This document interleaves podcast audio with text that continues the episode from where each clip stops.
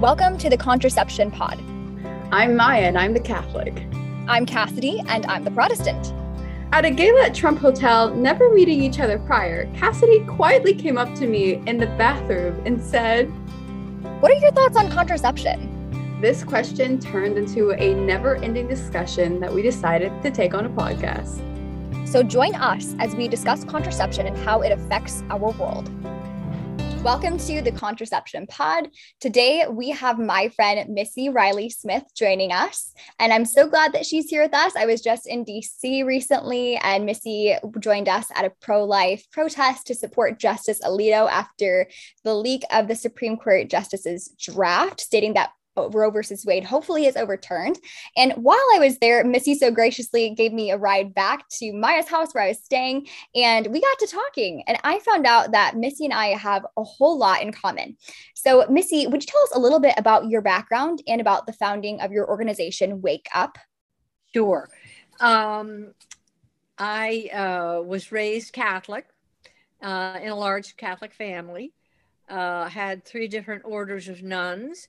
Um, I started uh, work when I was young, but I, I became, went into uh, uh, the workforce in a serious way when I was in my early twenties. And um, uh, right about that time, the information hit that this enormous um, invention of the birth control pill had been Uh, taken place, and it was revolutionary, and every woman alive was going to benefit from it. So uh, I did, um, I was married and immediately thought, well, I mean, it wasn't that I didn't want children, but I thought, well, I've got to be part of this amazing thing. It was like the hula hoop. You had to try it. And now, how old were you when you got married?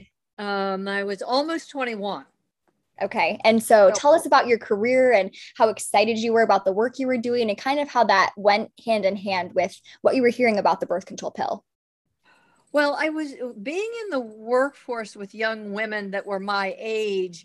Um, they were not necessarily Catholic or aware. Honestly, I don't think very many uh, Catholic women in there at that time really understood. I, I could almost guarantee, um, because as I had said to Maya, we didn't really talk about sex. We didn't have sex in school. Uh, we knew, knew uh, the few, very few women that did have sex, and we just weren't, I mean, we didn't even talk about not having sex. Right. But we just inherently knew the very few that were. Yeah. And the nuns never went into any detail. Uh-huh. So when I got out of school and I went into the workforce, and I worked uh, for a uh, insurance company first, and then I worked for a high profile public relations and advertising firm. And then I, I worked for law firms and dental offices, and I worked um, in administration mostly, and I did, you know, managed offices, and um, it was, it was a, you know, something that young women did that time. I was really um, just focused. My main vocation was going to be mar- getting married and having a family. Mm-hmm. And so I did um, get married, and for a brief period of time, I did use birth control just because, again, well, it was just so exciting. I mean, everybody had to do it. Mm-hmm. And uh, my sister-in-law and I were working together at Air Transport Association, A T and T, and she um, had forgotten to take her birth control pills. And so she doubled up on them, and then the whole side of her face became paralyzed. Oh. Wow. At home. And unbeknownst to, I mean, birth control pills are very, very tiny. Mm-hmm. And it's it. we didn't realize it was like taking a little bit of poison with your orange juice every day. And so, you know, we continued. I, I stopped. Um, my recollection was that I didn't really um, want to be taking them, to tell you the truth. I wanted a child. I wanted family. And I did get pregnant. Um, actually, I had, I think I probably did have some adverse reaction. And then I had an I U D. And that was a really um, horrific situation. That was, I don't know if, if you know anybody who has them, but physically for a woman, the I U D at the time, the coil was straightened out and it was put into a long plastic tube like a straw. And then it was the doctor or whomever let it go. And then it shot like an arrow into your womb. And it was really painful. It's like, oh my heavens. But again, back to being a twenty year old, what do you know? I mean, yeah. I would more allow someone to do that to me now than, you know, jump off a roof. But I, I do want to ask you, how did they advertise it? You know, you lived during this time. How was it advertised that made it so exciting that, you know, this is something new? You know, obviously maybe it's the fact that it's new, but like, how did they convince women that they should be on, be on? Well, you know what they did? They, they wove some truth. Like they always say, the devil is, gives you ninety-nine percent of the truth, and then one percent's a lie. Mm-hmm. And so what they were saying in all the magazines, that this amazing, this interuterine device had actually been around for many, many years. The theory behind it had been used in China, because the theory was that if there's a foreign body in your womb, then the new little conceived life, then they didn't describe it that way, could not adhere, could not uh, implant in the side of the womb. So, of course, I don't recall all of the wording, but, you know, I mean, the devil's very crafty. So he's, right. he posed it. He didn't say new life. He didn't say anything except that you could, it dis, what he did say was it, it disallowed pregnancy. Mm. It really disallowed the implantation. That's what it did. Now, did that concern you at all? Like when you were twenty, did you have any understanding of, no. you know, what an abortifacient might be, or? Never heard the word, never, ever. In fact, um, it was interesting because I did get pregnant. And with the I U D, and it wasn't wow. until a number of years later that I was told that in theory, what you're supposed to do is check to make sure that the strings from the I U D are in place. Well, nobody, you know, no one told us. I was not told. And obviously no one else was, because in the sixties, there was this enormous, it was probably m- mid to late sixties, there was a whole rash of little tiny babies being born very early. Mm. And no one knew why. Well, in retrospect, we now know that what the I U D did was, I mean, ideally, the womb is the, the where the implantation goes is at the very top of the womb. And so as the baby grows, it's balanced like an apple. And so if it isn't, let's say with, if you have an I U D, or an, even like the Chinese purportedly century for centuries put coins into their wombs. So it disallowed the implantation where it should have been, which was at the top of the womb. So as the baby grew and weight, it would be balanced, and it could, but what happened instead was the implantation was on the side of the womb. So when the baby got to be about five, five and a half months, about weighing a pound, mm. the baby would, it wasn't evenly, right. dist- the weight wasn't distributed properly. It wasn't the way nature intended it. So it pulled oh, away. For labor, yeah, wow. And so uh, the immediately a woman would, uh, the water would break, the mm. woman would go into, Uh, labor. And for me, you know, it was, uh, I think it was probably three or four days of labor, because as you may or may not know, the baby, the bigger, the bigger the baby is, the, and the more weight the baby has, uh, fat, the more yeah. he can push uh, or she push down on the uh, and open up the yeah. diaphragm so the baby can then come out.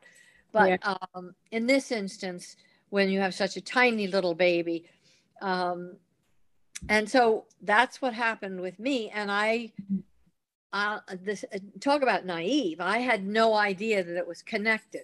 Wow. But the I U D, having had the, I did go to um, an O B G Y N who my mother had gone to, is very, very Catholic.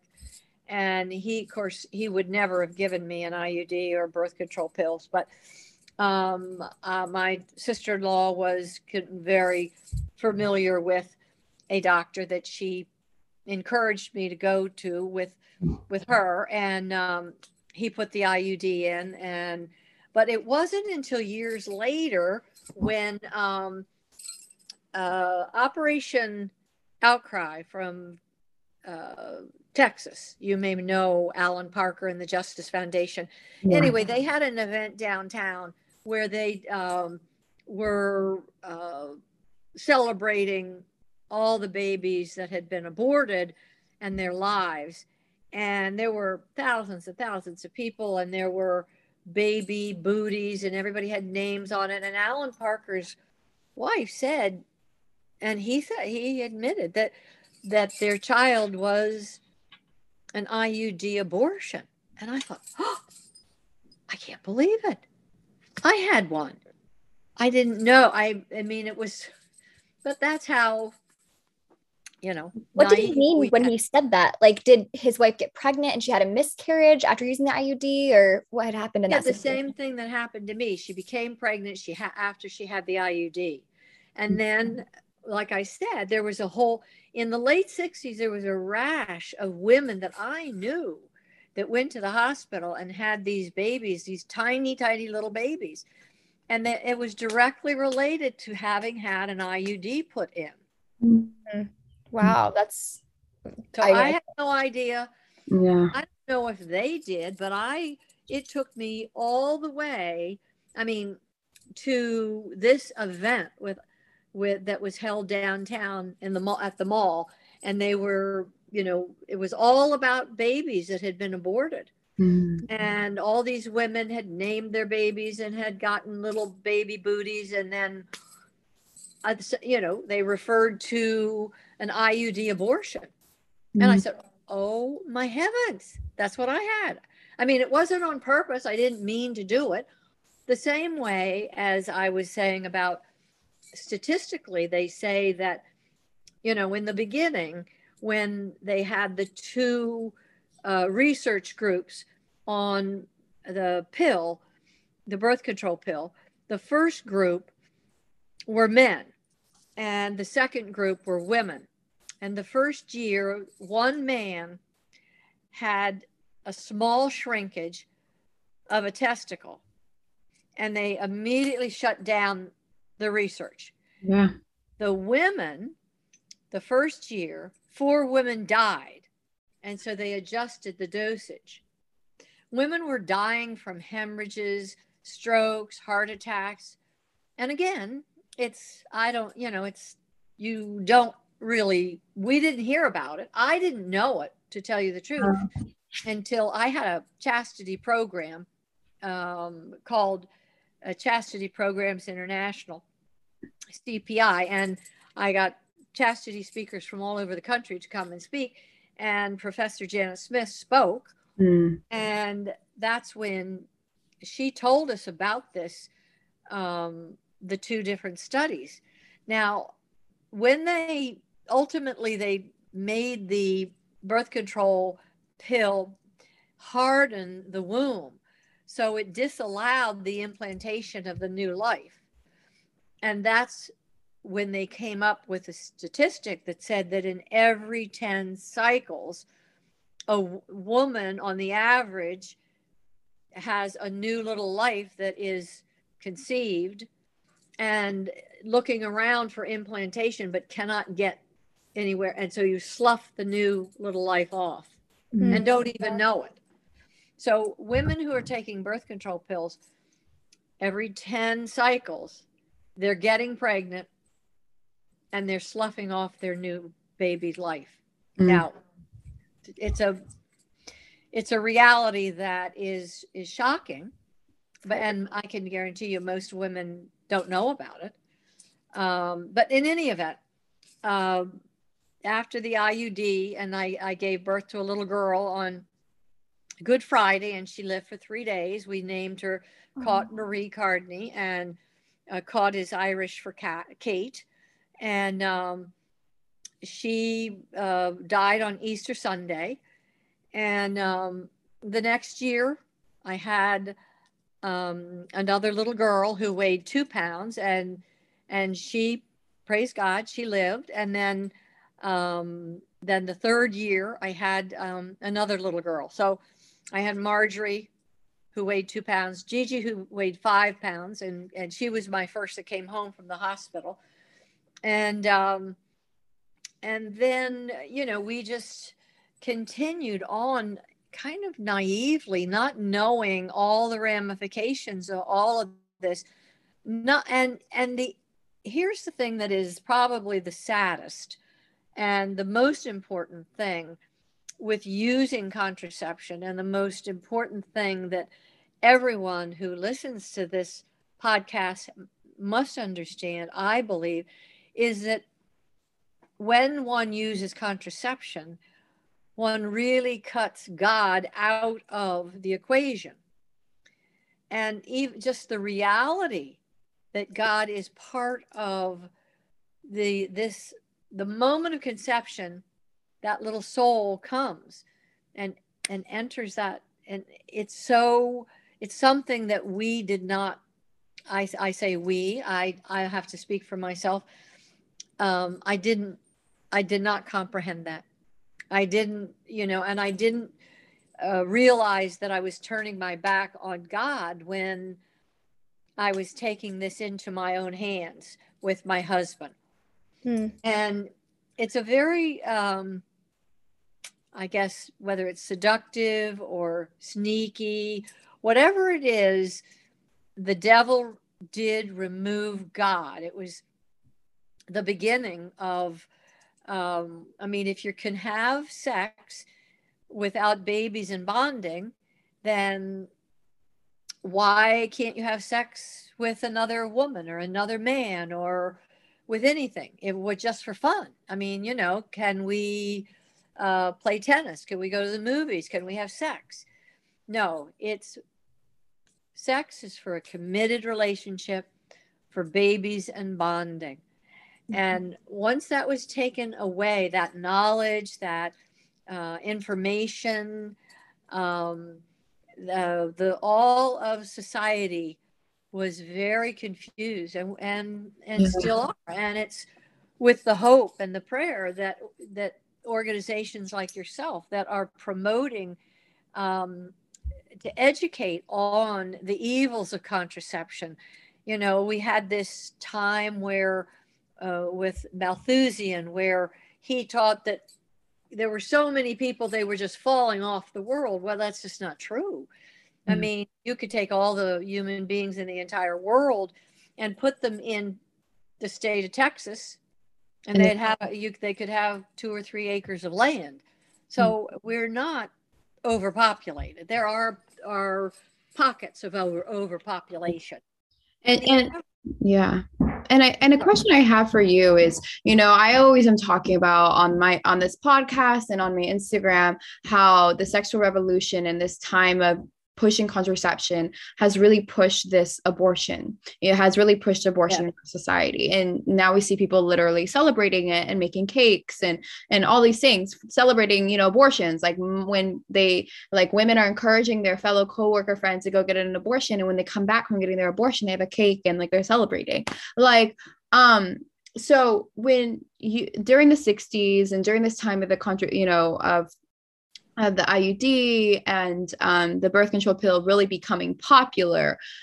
What was what was the shift in abortion, like, and like people talking about abortion in the next like twenty, thirty years? Like when, you know, in the sixties before or fifties, sixties before all of this, like what was what was it like? Like, how did people talk about abortion back then? We didn't talk about I didn't. Yeah. I mean, nobody knew about abortion. Now, an interesting thing is if you believe in the the healing of the family tree.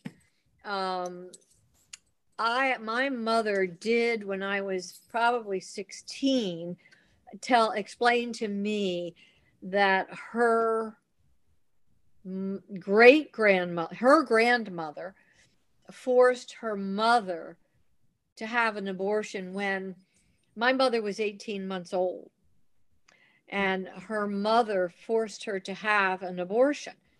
Now, she never said anything to me about that. The grandmother that lived with us from the time I was a child was, I always thought she was my grandmother. She really was my great aunt. Um, my grandmother, Marjorie, which is my baptismal name, she was very young. She was probably sixteen when she, she got married.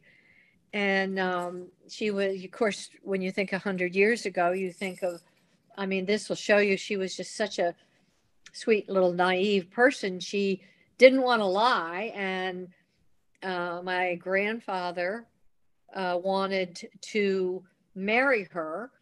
And she said, well, I'm not over seventeen. So she wrote a one on a piece of paper and a seven on the other. And she stuck the one in one shoe and the seven in the other. She said, yes, I'm over seventeen. So she got married. And I think it was nine months later, she had my mother. Her, my grandmother's name was Marjorie. My mother's name was Marjorie. Mine and my daughter's Marjorie. So in any event, she had my mother, and her mother had been um, out of town, and she was very, very upset about the marriage. She sent my grandmother away to Paris. And um, when she came back, um, you know, she was still married, and she was still in love with her husband and in love with her baby. And she got pregnant again. And that was when my great grandmother, my mother's grandmother, and my grandmother's mother forced her to have an abortion. And she died from sepsis. Wow. Uh, within hours, you know, the next day. And so my my uh, mother, as an eighteen-month-old baby, went to live with her biological father's sister and, and her husband and son. And so my grandmother, who came to live with us, was always, I thought she, I thought she was my biological grandmother. And then when I was sixteen, my mother and I were doing wash, and and my mother said, I think it's time, you should know the family history. And she had an old-fashioned trunk, and she said, you know, she showed me pictures of her mother and told me about her mother being forced to have an abortion. And so it was a, it was an interesting revelation. And um, fast forward, um, again, remind me your question, because I think I've gone far afield, but it's all the, it's connected, it's interconnected in terms, I think what you asked me was, was there conversation about abortion? And my answer to you was the only time I ever heard about abortion was when I was sixteen. And it was my mother, yeah, explained about her mother. And we were, she was still horrified. I was still horrified. And fast forward, abortions were being done in the late, uh, uh, well, maybe sixty-eight. They had been started at the Washington Hospital Center. And I, but no, I didn't have any idea about that. But anyway, the marriage with my, I was married to a very lovely man who had some, some serious emotional problems. And so I, um, he just was not able to be married. And so I went to work, and with my two toddlers that were one and two. And then two years later, uh, I I met um, a man that wanted to marry me, and he was had never been married. He was Catholic. He was a a successful attorney. He was um, very high profile, um, social register. And he, you know, said, I, because it was, I was taking birth control pills. And he said, oh, you know, no, no, no, no. We're getting married right away anyway. So stop. Well, then when I got pregnant, he was, I think he hit the panic button. And, you know, he coerced me. There was no conversation. It was just, you know, get in the car. We're going to the Washington Hospital Center, and this is what we're going to do. So, Missy, in that moment, as your fiance is driving you to Washington Hospital, telling you you're going to have an abortion that you didn't ask for, how did you feel in that moment?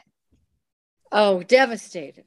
Absolutely devastated. I, I was, um, my knight in shining armor was, um, revealed to to not be such a uh, a knight. It was, he was not protecting me. I um, I don't know. I, I, I from my own heart, I had never felt anything such betrayal in my mm-hmm. whole life.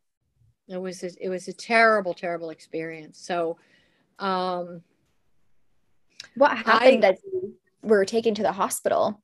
Well, I was. Uh, taken upstairs. Nobody spoke to me. It was a very uh, cold, um, you know, it was, no one spoke, and the procedure was done, and uh, we left, and I was dropped off, and um, it was, it was a, a life-changing moment. It was a devastating, it was gut-wrenching. It was a horror, and it lasted for a long, long time. I, I, um, through Operation Outcry and and uh, Silent No More, I've met thousands and thousands of women that have very similar stories and felt similarly. Um, I really, um, you know, hated the father. And. And actually, you know, it was so long ago that I have to say that I didn't make the, men- again, the mental connection that this was a baby with arms and fingers, and that, um, that we do now because we have sonograms. I mean, this was, um, I don't know, fifty-two years ago, maybe. So it was a long time. It was a long wow. time ago. And, um, but the emotional devastation lasted for a long time. I felt as though I was at the bottom of a well, a dark well, and I couldn't get out. I'd never felt such, well, it was depression. It was just mm-hmm. awful. Wow. I never felt like that. I can't imagine the pain you went through, Missy. That must have been so horrible. This might sound like a kind of a side note, but while I was doing some pro-life activism in Jackson, Mississippi earlier this year, we had some pro-abortion protesters come out. They had a sign that said, "Abortion regret is fake," or something like that. And what would you say to abortion supporters who promote the narrative that women never regret their abortions, or that they always choose abortion freely and are never coerced? What would you say to them? Well, to quote our favorite president, that's fake news. Um, the reality is that the way God created us, um, there is, it is a life, and um, it's all interconnected. I mean, uh, when one becomes pregnant, everything in your whole body is changing, everything. And then all of a sudden, through an abortion, It's it, it which is a it's an act of violence. Um, it isn't the, anything that you have. The emotional aspect is not anything that you have control over, and the um, desolation, the isolation, the the darkness. Uh, I mean, I understand why women. Uh, drink and drug and and get pregnant again right away to have a substitute baby. Um, I understand, you know, the uh, fifty years later, still feeling the same way. I mean, it isn't, I mean, you can be healed. You can go to confession. You can go to retreats. You, but you'll never forget that, you know, this this child. It was it was a it was a living being. It'd be prior to, uh, no matter whether it's six days or six months or nine months, yes. It's a life. And the way that we are, you know, again, we're back to how the birth control pill, the really took us, took God out of the equation. But to to go through an abortion, um, I, I'm, I, as a sidewalk counselor, I I could always see that uh, over eighty percent of women uh, that were having an abortion, someone was driving it, whether it was a relative or the father of the baby or something. It wasn't a natural thing like going in and having your hair cut or having your nails done or no, it is, it is a, it, it, I don't believe, um, in fact, I think it was um, the abortionist Boyd who said that um, every woman who has an abortion um, has an enormous trauma. Now, this is an abortionist. This is someone who kills babies for a living. Right. And he said that every woman, and he's done, at that time it was, I don't know, probably in the eighties, where maybe in the nineties, uh, he had already done twenty thousand abortions. He was also a psychiatrist, interestingly enough, and he said that every woman has a trauma that has an abortion, that whether you push it down and don't address it, don't talk about it, it will resurface. It will come back. And um, that was, to me, one of the most um, impressive quotes that I've ever heard, that a, that an abortion provider would admit as a psychiatrist and an abortionist that every woman has a trauma that has an abortion. And um, these pro-death people can uh, say that it's not true and that it's fake. Um, and I, I do think there's a certain hardening of the heart, because they say, I mean, many times you you see um, women that come back and back and back and have abortions. They're using it as a birth control. And they say the average is in Russia, nine abortions. Um, you can see where there's a hardening of the heart. Mm-hmm. Um, you know, in the gospel a number of weeks ago, they were saying, uh, and they were made deaf by their pride. So, you know, I think there's a certain psychological progression that happens when someone has an abortion and they have to go back into their life, and they have to, many, mo- so many of the friends that I've made through Operation Outcry and Silent No More um, dove heavily into drugs and uh, promiscuity and um Uh, alcohol and destructive behavior, yeah. and um, an addiction I, to something yeah, fill that to whole cover up the pain, sex, something but, to yeah. divert, right? Um, so why would that be? If if we were making it up, why would some? Why would the majority of of women that I know that have had abortions would, you know, all you have to do is go to the Supreme Court. Every year, Silent No More has all these women that get up there and talk about how after their abortion, they became promiscuous. They took drugs. They drank alcohol to excess. They did lots, and they cut themselves. They can, in fact, I mean, Teresa Burke talks about the suicidal ideology. I mean, eighty percent of women who have abortions think seriously of killing themselves.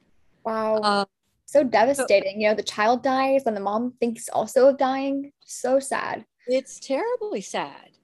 And um, it's a lie from hell. I mean, we know that Satan's a liar and a murderer and always has been. But um, when you see the pro-death people espousing all of this, um, it, it does break your heart, the stories that you hear.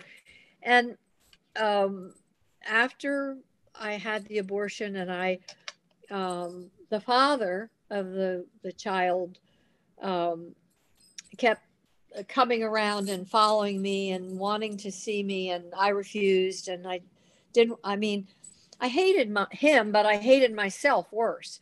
So um, finally, you know, almost a year later, I did, he did ask me to marry him and ask for forgiveness, and we did get married, but it was a, it was a bumpy road. It wasn't an easy situation because um, we had done something we both regretted, and it it breeds distrust, and it breeds all kinds of things that you really need to have some spiritual guidance to work your way through. But we did have um, a, a, another little girl, so we by that time we had um, well, I had four, but one was in heaven. And so we had three. And then the next year we had um, a son, and he was born with Down syndrome. And um, so my husband was, um, as I said, he was third generation uh, Washingtonian. And um, he was very social and very prominent, and which I feel that was probably the derivation of his, and he had a very forceful personality. It wasn't as though it, his uh, forcing the abortion was, um, you know, he wasn't a timid man. He was a leader, and he was, he was forceful, and, um, And he was very forceful about getting married. He was very forceful about wanting to marry me. But in any event, when our son John was born, um, he insisted that he be named John Lewis Smith the fourth.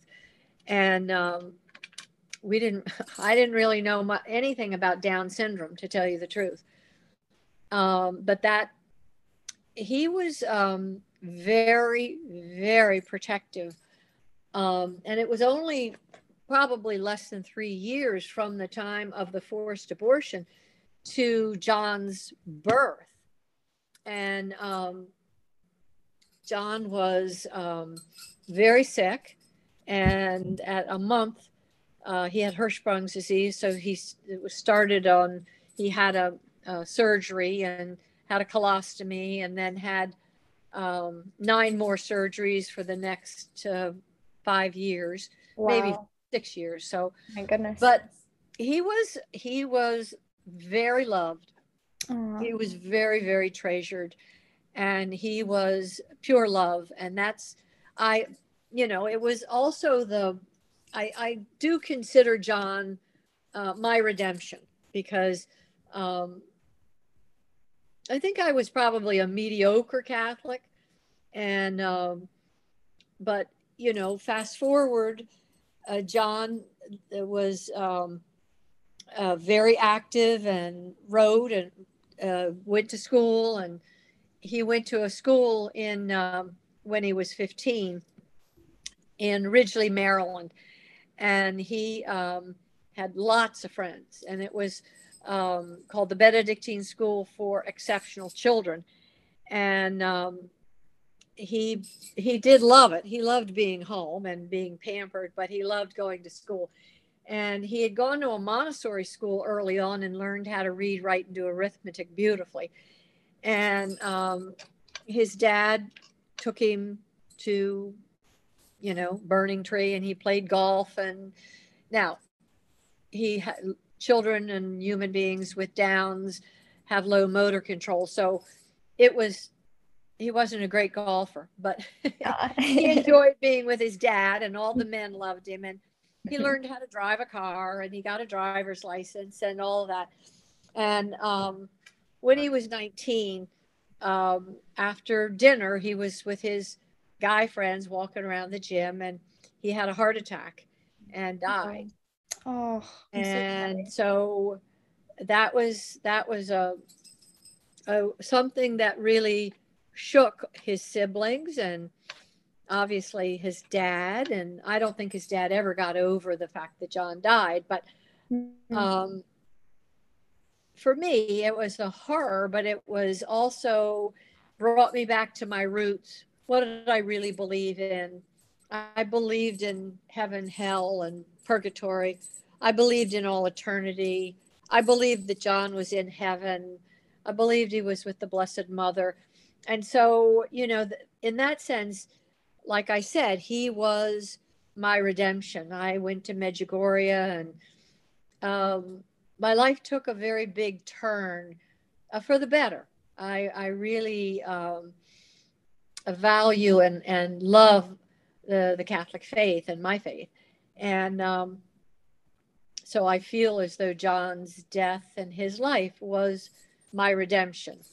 Um, but it also catapulted me into uh, the pro-life movement, because when I went to Medjugorje, they have um, confessions in every language imaginable.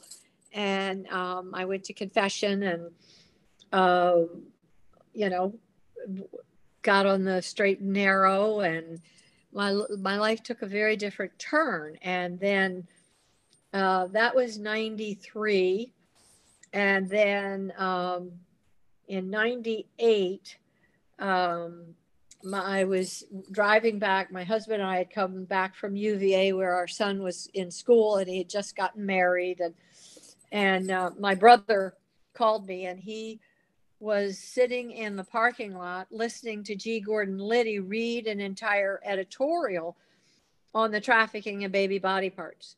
Mm-hmm. And I believe that was November thirteenth, nineteen ninety-eight. And um, so we uh, just, I he said, you know, Missy, you have to read this editorial. You're not going to believe it. So I read it, and it, it was true. I I could hardly believe it. It was absolutely so gruesome. Mm. And Dean Alberti Junior had gone to Life Dynamics in in uh, Denton, Texas, and told uh, them that he was a fetal tissue retrieval technician, and he had no idea when he accepted the job what that meant.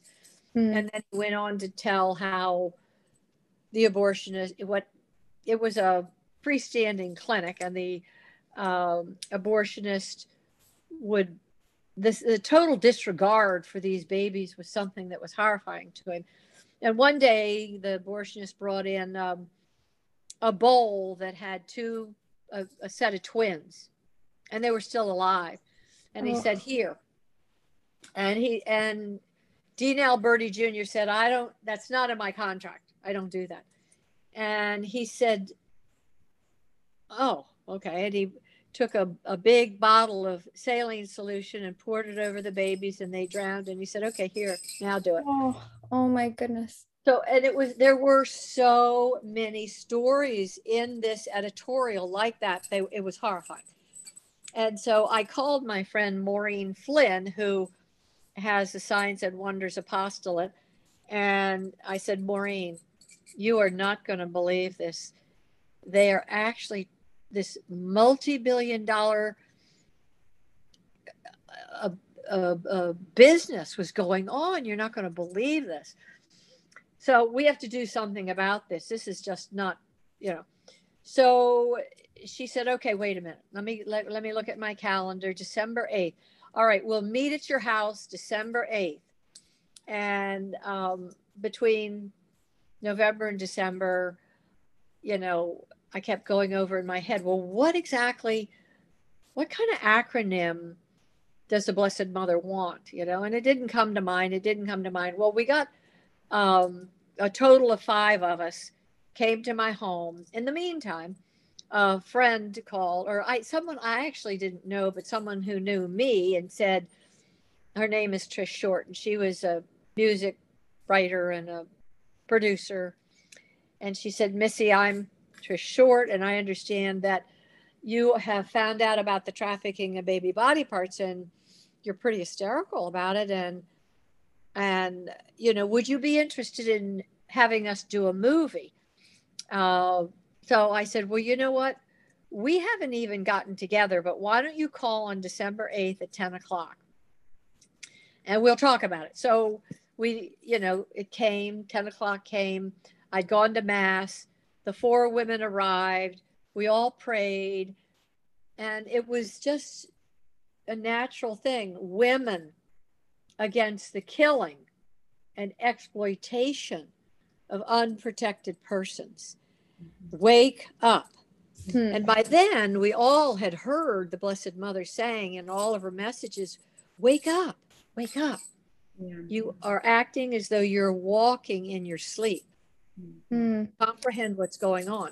So in this so, moment, you're going from, you know, a family history of forced abortion, from your own personal history of having, you know, tried out, you know, the birth control pill, the I U D, and then having your own coerced abortion, which was so painful and scary. And now here you are rising up as a pro-life activist. That must have been just incredible and very redemptive to have this opportunity now to fight for life. Mm-hmm. Yeah. Well, that I think that that was probably not something that I was thinking logically. I was, re, but it was, it was, it has been an, a, a most amazing journey that yeah. God has taken me on. I mean, it's definitely God. And um, because it, it was interesting, the two of the women did, um, they collected the money and then they uh, paid for the video to be made for Wake Up. And then within, uh, let's see, I don't know, it was, wasn't very long. Um, Mother, uh, I mean, yeah, Mother Angelica was coming to speak at the uh, Basilica for Maureen Flynn's Signs and Wonders, the apostolate. And so she'd always had a, a small group and they had food for everyone for lunch, all the speakers, and marvelous speakers at the Basilica. And this year, of course, it was Mother Angelica. So I gave her the video to take back to E W T N. So she put it on T V. She ran it in the middle of the night for two and a half years. So um, that kind of, although it wasn't a big, big success, it started me and I got a non, I, I became a nonprofit. And the other four women, one of them passed away. Two of them went back to their primary jobs, or I guess the three of them went back to their primary jobs. And, but I continued, I was obsessed. I thought this is, people don't, I have to, again, I'm naive, mind you. And I'm saying, this is amazing. This is the silver bullet. No woman would ever have an abortion if she knew these tiny, tiny little babies at six, eight, ten weeks had hands, fingers, you know, all that. We, we still didn't know that. Mm-hmm. Until Mona Sharon, she picked up her article from the American Enterprise Institute, and the American Enterprise Institute picked their article up from Life Dynamics and Mark Crutcher. And Mark Crutcher is a research organization, and he's actually mentored Lila Rose and James O'Keefe, and he's not, he's an unsung hero, but in any event, um, Wake Up was born, and uh, the exploitation of unprotected persons and the whole, it was, and of course, what have we heard for the last two years with COVID and all of this is wake up. This is a wake up call, wake up. So I think it's very, um, it was from God, and immediately, you know, I was writing articles and I was giving talks, and then it evolved that I was doing sidewalk counseling, and then I was doing the, you know, I was producing all kinds of, of pro-life. I, I, I had a wonderful graphic artist who was extremely artistic and creative, and we worked together and we created thousands and thousands of, of pamphlets and all kinds of things. And in the meantime, my friend Maureen is back, and she's working uh, with her. She puts out a four times a year, a full color magazine. And every once in a while on the front page is Our Lady of America. And, you know, I don't know why. I, I just didn't, you know, I didn't comprehend what was going on. And uh, because the Our Lady of America is a, is a relatively new approved appari apparition. Mm-hmm. um, I believe that she first appeared in nineteen sixty-eight. Mm-hmm. So, um, and her main message was returning to chastity and purity. Mm-hmm. And all of a sudden, you know, it came together like a thunderbolt. Again, I'm not very smart, but, you know, so if you pray enough, you get inspired, and God and the Holy Spirit inspires you. And I said, whoa, that's the answer. Chastity. Mm-hmm.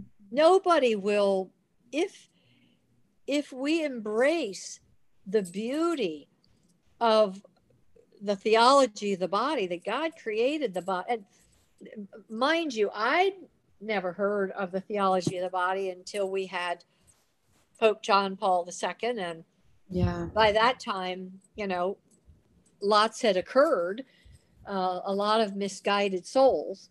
Yeah. So anyway, um, Our Lady of America was just an amazement to me, and I couldn't figure out how I was going to get the word. I mean, I'm just no one. I'm not important, and how was I going to get the word out that um, that we needed to, to return to chastity and purity. And that would really stop contraception. It would stop abortion. It would stop all the sexual confusion. Exactly. Mm-hmm. Yeah. I think so, that's just such a, such a beautiful point to like why we have this podcast, right? And for all our listeners, is because we want people to discover beauty, and in that beauty be led to the truth, which finds its foundation, first of all, in right in chastity and purity, because in chastity and in purity, we find true happiness, we find true fulfillment, which is found in giving ourselves completely in that love, in the unconditional love that God, that, that we are called to be as made in God's image. And that's why Cassidy and I started this podcast, because we believe that that when contraception is gone, when, you know, abortion and all that follows will also be gone, but we do this inherently because each and every one of us are made in the beautiful image of God. And that's what a return to chastity, that's what a return to to ending contraception will do, right? It'll bring back the beauty of who you are and what your body was created for. It was created, you know, if God created, gave you body and soul and spirit, right? Not just, not just so you can, you know, not just for your physical pleasure, but for the ultimate happiness of loving God, uncon- like being in an unconditional love with God for eternity. And that's what a return to chastity will bring us back to. And so, yeah. And, and I just want to thank you so much for, you know, sharing that whole story with us, right? From taking us from the very beginning and, and, and talking about how, you know, probably, and I'm, I'm making this assumption, but how that contraceptive mentality really leads into, into abortion, into more, into different circumstances and what it looked like during that time. And I want to emphasize that to our listeners. Abortion was not talked about. You know, it was a really, probably a pretty shameful thing to talk about. Yes. During that time until contraception came about. Then it was simply next step. And I just want you to think about that and remember what Missy told each, reminded each and every one of us to remember. Um, and that's what I want to leave all our listeners with, is that if there's anything you take away from this, you take away the fact that when you start taking contraception, you take God out of the equation. So thank you all for listening. Um, Cassidy, I don't know if you have anything else that you want to say to wrap this up, but I want to thank Missy so much for your time and for your story. There were so many times when tears were brought to my eyes and just realizing what, how, how needed your message and your movement is to our society. So thank you so much. Oh, thank you, Maya. It's my pleasure. God bless you for your work. Yeah, thank you so much, Missy. We're so grateful you could be here with us. Thank you for being willing to share with us the story of everything that occurred in your family. To our listeners tuning in, you know, maybe there's um, a past history in your family of abortion, or maybe you're a Protestant and everyone in your family uses contraception and you're the only one who doesn't, you know, so just want to encourage you, whatever the past has been, like it now can be the day, today can be the start of a change of trajectory, you know, you know, listen to our prior episodes about why we're encouraging our listeners to embrace the beauty of how God has created us and that we can have beautiful lives, even without contraception and of course, without abortion. And so um, we're so grateful to Missy for joining us. And we hope that you'll check out her organization, Wake Up, which you can look up online. Um, and thank you so much to our listeners. Have a great rest of your week.